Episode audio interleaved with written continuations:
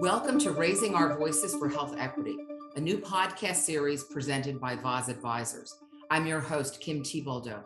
As we launch into our new series, we thought it would help to level set on some important definitions and set the stage for future episodes.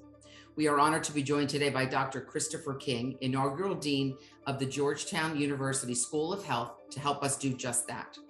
Prior to his role as dean, Christopher served as chair of the Department of Health Systems Administration at Georgetown.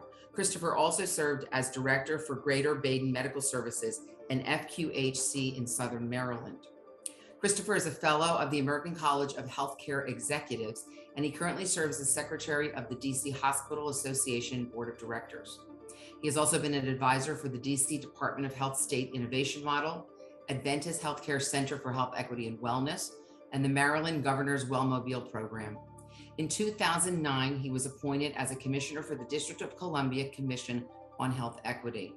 In 2020, he authored Health Disparities in the Black Community an imperative for racial equity, and most recently, his work on race, place, and structural racism in the District of Columbia was published in Health Affairs, the nation's leading peer reviewed journal on health, healthcare, and policy. Dr. Christopher King, welcome to the show today.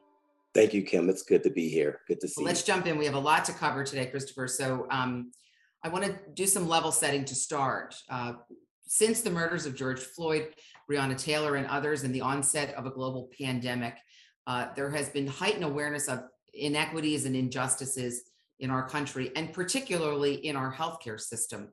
We are hearing more and more about health equity. Christopher, please tell us what is health equity and why is it important? Yeah, it's very important. Um, so, health equity really means, you know, how do we get to a world where all people can achieve their full health status, full health status, regardless of their race, their gender, their sexual identity. And for so long, I mean, these issues have, have been in existence for a long time, but COVID and, and, and the killings that you just referenced um, have amplified conditions in which all people don't have equal access to opportunity. And when folks don't have access to opportunity, or when folks are marginalized or disenfranchised, we see it play out in their health outcomes. And so if we're trying to eradicate these disparities, these measurable differences, and, and when we're looking at populations, we have to get to the inequitable conditions that cause those disparities. And that's looking at our system, the system in which we are accustomed to living, working, and playing in, and identifying where we are not uh, creating an environment where all people can thrive. So, so thank you for uh, expanding on that a little bit, Christopher. I want to layer in another sort of phrase or terminology that we hear about, um, which is social determinants of health. And people are kind of tossing tossing this phrase around a little bit. I don't think we all understand it. So, can yeah. you break it down for us a little bit? What are social determinants of health? Right. And can you give us some examples? Absolutely. So, you know, our country, we focus so much on medical care, like uh, what, what happens within the walls of the medical institution. But we will not see significant improvements in the health of a population unless we're thinking beyond what's happening within the walls of an institution. You, I mentioned earlier where we live, learn, eat, work, and play, right? So, what does that environment look like? And so, social determinants are social factors that we know drive health. They influence health more than medical care in most cases. And so, social determinants, access to a high quality education? Do we have access to safe uh, and affordable housing? Do we have access to healthy foods? And are those foods affordable? And are they in our communities? Do we have access to recreational facilities for exercise and health promotion? And so when you have a community that does not have those resources, those um, resources that, again, we know are key influencers of our health status, we're going to see poor health outcomes. And so it's important for us to, as we think about health and well-being of people and populations, we just can't restrict our thinking to medical care. It's much bigger than that. It's how do we create a society where we all can thrive? And so you're saying that all that th- those factors ultimately will affect our health. I think also, Christopher, those factors um, are long embedded uh, in our society. So what you're saying, it's not just about improving healthcare in the silo of healthcare, but improving all of the that sort of surround sound of all of those factors. Is that is that what you're saying? Absolutely. And the medical care system has a responsibility as well, right? And so how do we create clinical care delivery systems that have the capacity to assess a patient's lived experience and what's happening in that patient's home before that patient is discharged, right? And making sure that there are resources and services available so that patient will not return. Uh, you know, well, well, readmissions is something we try to avoid, right? And so a lot of readmissions can be prevented if we have a much more holistic approach to how we think about delivering care. Got it. Got it. Really helps to level set the conversation. We've gone from the very, very big picture now. I just want to go to the personal for a minute, if you'll, if you'll indulge me uh, Christopher. We've talked about some of these things in the past, but you know, you've been open about some of your own family's experiences with the healthcare system. I know you've been an advocate. You've been a strong support for family members. Um, do you have any first uh, hand anecdotes that you'd care to share with our listeners oh. or reflections on your personal experience navigating yeah. the system? You know, I have a PhD in health services administration, and you would think I know something. But I'll tell you, it's very different when you are in a situation, in this case, it's my mother. Um, I have been her advocate. I've been beside her on her journey. Uh, it's been three years now. Thank goodness she's cancer free, but there's been some side effects uh, from radiation that she's that we're working on right now. But healthcare is very complex, right? It's a very complicated system, a very complex industry, and we're relying on all these different actors that will influence that patient's experience. And so the the the in that type of environment, the risk for a medical error or mistake is very high. It's a it's a it's a it's a it's an environment where we can easily make mistakes if we don't have systems in place that are foolproof, that are that have checks and balances, uh, so that patients um, leave in a condition better than they were when they arrived. Um, so it's a complicated. Uh, my big takeaway, Kim, is that people, most people, most providers, everyone that works in the institution wakes up every day to do the best they can and deliver the best service. But they're working in a system in many cases is flawed or archaic. And so, um, and so that's an opportunity for us. And you know, we do this work at Georgetown. We're training future healthcare leaders, nursing, uh, nursing, um, uh, nurses, physicians, health administrators that have an appreciation for the system of healthcare, knowing that we have to think much bigger than just the work that we're doing in our departments. Right? It's a it's a it's a very very um, complex environment to work in. Christopher, we are occasionally seeing that a person who is not from a historically marginalized community is sometimes charged with leading health equity equity mm-hmm. initiatives inside of their organization. Um, it's just a fact, right? That that's the case. That people in certain roles are being charged to advance this work. I think some of them feel um, that they're not, you know, they don't quite have the tools to do it, or maybe not the right person to do it, but they're still, you know, faced with those challenges. What advice do you have for these folks? How can they be an ally? How can they uh, try to advance the work? Um, maybe bring in others around them. You know, what tips do you have for them if they're feeling a little out of their depth in that role? Yeah, first of all, thank to those who are in in in, in those positions and truly do want to do the right thing. Thank you. Um, um, I think that humility is key. Power shifting is key. The language that we use is key. For example, we don't say we're doing this for this community, right? The, just the way that we're using our, our, our language. Instead, we say we're the um, we are working with the community or the community's leading and we are just providing some resources that will help them find their way right help the community find its way and so it, it, taking off the power hat, recognizing that you don't know all the answers. You know, I live in the community that I do a lot of work in. I, I don't know all the answers. Um, and so um, identifying who's who in the community, that's something that we work on. And it's like every community has resources and assets. It's that person's responsibility to know who those people are. What are those assets in that community? And be the convener for those types of uh, uh, create those spaces where where the community can be productive and constructive in its work. Um, so I think the bottom line is take off the take off the I'm I'm this I, I know all the answers. I don't know the answers, and I am here to serve. I am here to serve. I think that is a, a competency that will take that individual, the one that you're referencing, a long way. And the community will appreciate it. And I, I, I like I like that word um, also humility. Yeah. Do it with a sense of humility and and right. that I don't know. And that I'm here to listen, I'm here to learn, right. Right. to be an ally, you know, with and not for. Absolutely. Um, I think that that that's really helpful uh, helpful advice. Um, Christopher, there's been a proliferation of health equity initiatives uh, uh, uh, recently. I think some are maybe working a little bit better than others. Um, we've seen some, I think, very big national commitments and announcements, and we've seen small, sort of hyper local efforts, you know, in communities. Are there a couple of examples of initiatives that you have seen that you could reference either within your own work at Georgetown or through other partnerships or actions in the community that you think are working and, and, and you know and why are there some ingredients that you've seen that, make for a, a good good recipe yeah, I think that I always like to reference ProMedica Health System in uh, in Ohio. Uh, they're doing some interesting work. Food insecurity was identified as an issue in their community, and so this is a health system, right? And so we know that some medications need to be taken on a full stomach.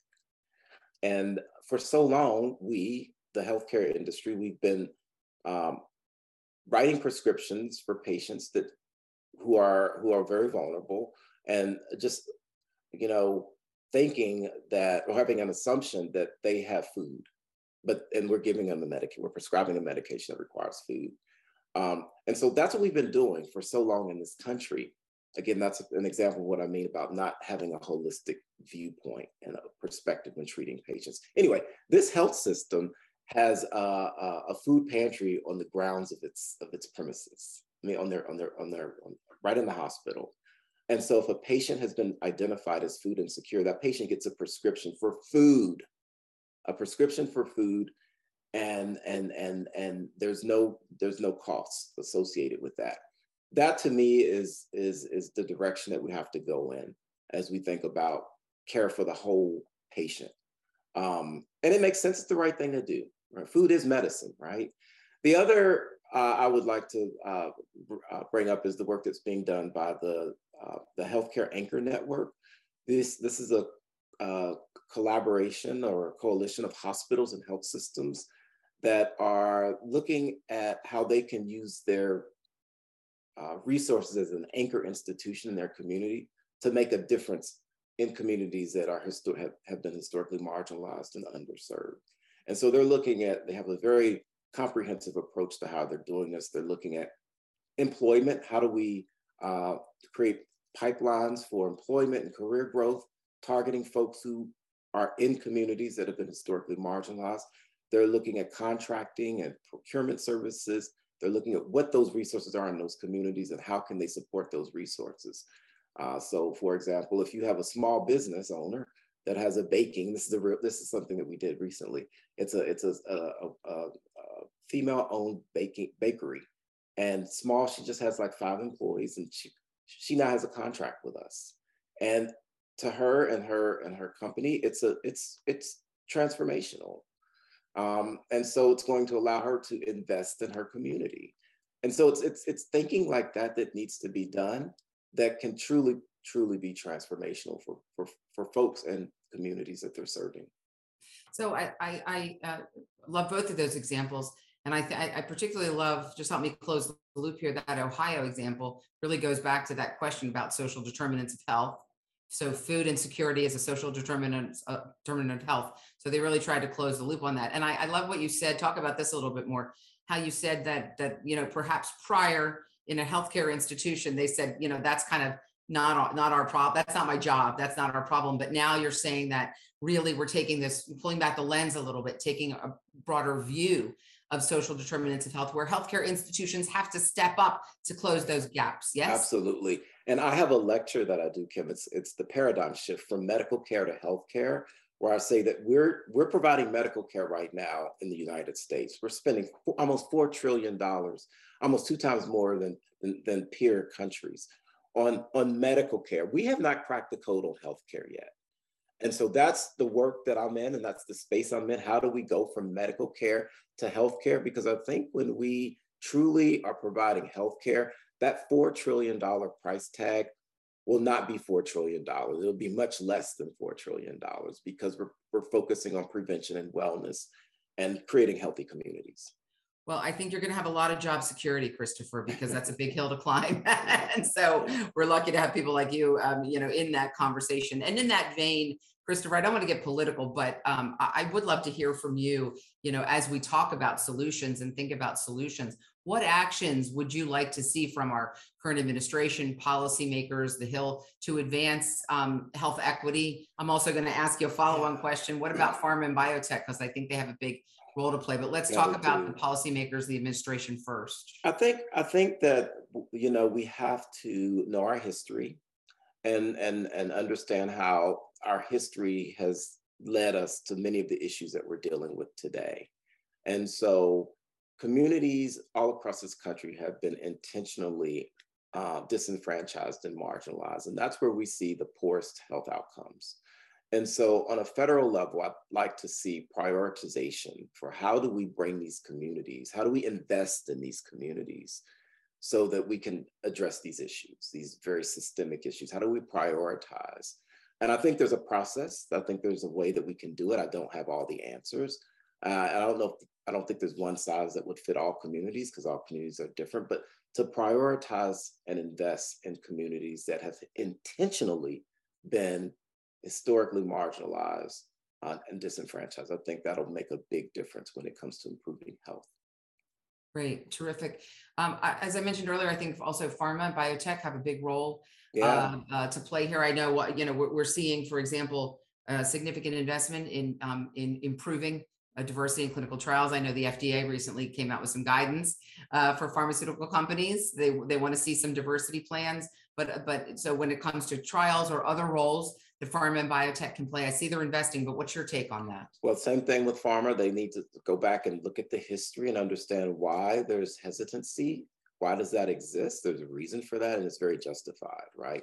And that industry also needs to look at its own employee population because we will not move the needle until we have all kinds of folks working in pharma, right? Um, and that is going to help address the, the distrust that's so rampant in our society. And again, back to what I was saying, the language matters, words matter. How are we actually reaching out to these? What does it look like? Is it authentic? I mean, communities are very, very savvy. They're accustomed to, to exploitation and and being in, and just being used, frankly. And so they're very sensitive uh, to you know a, one-hit situation where we're going to come go into this community for a few months and do this, and then we're gone. So how do we have long-term investments and work with communities? And again, how do we um, partner with communities. Again, the pharma industry should say, we're going to do this for this community. That language, no one needs to say that. In. It's, it's how are we going to partner with communities uh, so that our mutual goals can be met. And I, I think, Christopher, would you agree? It's not it's not even just about with any company, not just about diversity in the employee base, but I think also about in leadership. Absolutely. Oh, absolutely. Absolutely. Right. Makes a big difference. Yeah. Yeah. I think that's right. Um, yeah, Christopher. Yeah, a lot of people out there trying to navigate, uh, the, the, you know, a new world, a new level of, of, of dialogue and understanding, which I think is great.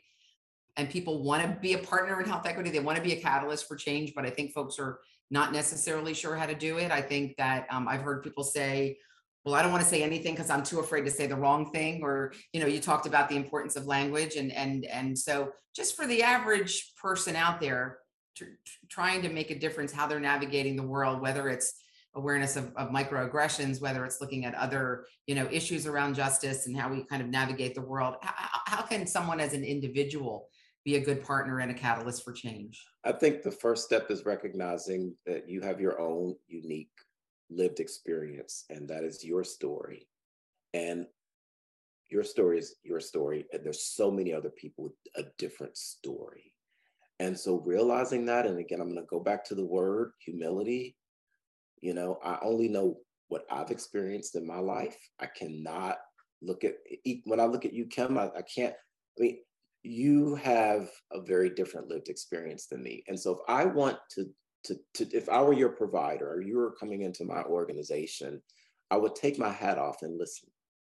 I have to listen to you and and build that relationship. And so folks should just look at each person uniquely and not have a one size fits all or because you're part of this group then you think this way you act this way you have this going on it's not like that each person is very unique and so that's what the community has told us. They've said i don't feel like an individual when i come into this organization. I feel like just a, another number just trying to get you're trying to push me through the system. No one's taking time to get to know me and listen to me. And and so if we're truly committed to health equity that's the approach that that's how we should approach our work each and every day. This willingness to learn about the individual that we're speaking to and when we're speaking to that person no one else matters at that point that's how that person should feel um, and that'll take us a long way yeah i think that's great advice um, christopher i announced at the top of the show that you are the um, inaugural dean uh, of the Georgetown School of Health. So, congratulations on that. Really excited uh, for, that. Just give us a little glimpse um, into your vision uh, for that role. You, you, you mentioned earlier in the conversation thoughts about future leaders and how we're, we're going to train these leaders differently, looking at things through a new lens. Just give us a little top line glimpse into how you're you're envisioning that role for yourself. And, and yes, it, it's very exciting. It's a school of health. It's not a school of public health. It's not a school of population health. So people are intrigued by the name alone. Uh, it's the school of health because we are on a mission to establish a worldwide academically known um, uh, destination for advancing health. Um, and so the, the, the, Georgetown University School of Health will be focused on wellness, everything we've been talking about, right? It's, it's wellness, keeping people out of the hospital. What does it take? we're building a whole new generation of uh, administrators and providers that that have these competencies around humility around cure we call it cura personalis cure for the whole person care for the whole individual and really being disruptors right? You know i i i, I see the school really pushing out uh, some intellectual um, pieces around disruption and what's needed to just sometimes blow some things up that we're doing and start from scratch um, because you know there's a lot that we're doing it just doesn't make sense. And so you know that's that's what we're that's what we're focused on wellness prevention uh, applying a holistic lens to how we think about health healthcare going from medical care to healthcare. So it's really exciting really exciting to be in this space.